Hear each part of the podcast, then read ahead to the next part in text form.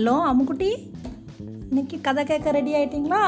இன்னைக்கு என்ன கதை பார்க்க போகிறோம் இன்னைக்கு திருக்குறள்லேருந்து ஒரு நீதி கதை தான் பார்க்குறோம். ஒரு ஊரில் ஒரு நரி இருந்துச்சான் அந்த நரியும் ஒரு பூனையும் ரொம்ப ஃப்ரெண்ட்ஸாக இருந்தாங்களாம்.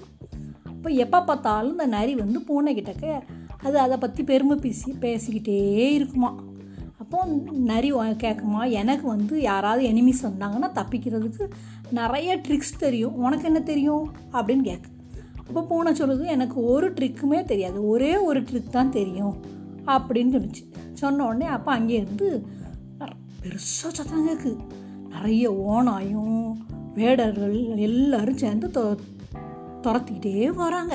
சவுண்டு ரொம்ப கேட்டுக்கிட்டே இருக்குது உடனே பூனை வந்து பயந்து போய் ஓடி மரத்தில் ஏறி உச்சியில் போய் உக்காந்துக்கிட்டு இந்த நரிக்கு தான் நூறு ட்ரிக்ஸ் தெரியுமே. உடனே அது எந்த ட்ரிக் யூஸ் பண்ணலாம்? இப்படி போகலாமா அப்படி போகலாமா இப்படி குனியலாமா? அப்படி செய்யலாமான்னு யோசிச்சு யோசிச்சு யோசிச்சு. கடைசியில் லேட்டாக்கி என்ன பண்ணுச்சு? அதுக்கு என்ன ட்ரிக்கையும் யூஸ் பண்ண முடியாமல் போயிட்டு. அங்கேருந்து வந்த ஓனா என்ன செஞ்சுட்டு? நரியை கடிச்சு தின்னுட்டு. கடைசியில் அது இறந்து போச்சு.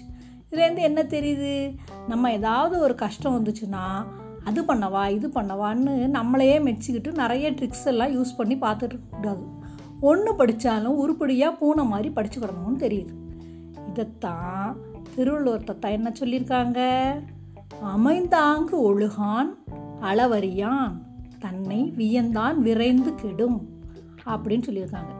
அதாவது அடுத்தவங்களோட ஒத்து நடக்காமல் தன்னோட உண்மையான வலிமையோட அளவையும் தெரியாமல் எப்போ பார்த்தாலும் தன்னையே வியந்து பெருசாக நினச்சிட்டு இருக்காங்க சீக்கிரமே அழிந்து போயிடுவாங்க அப்படின்னு சொல்லியிருக்காங்க.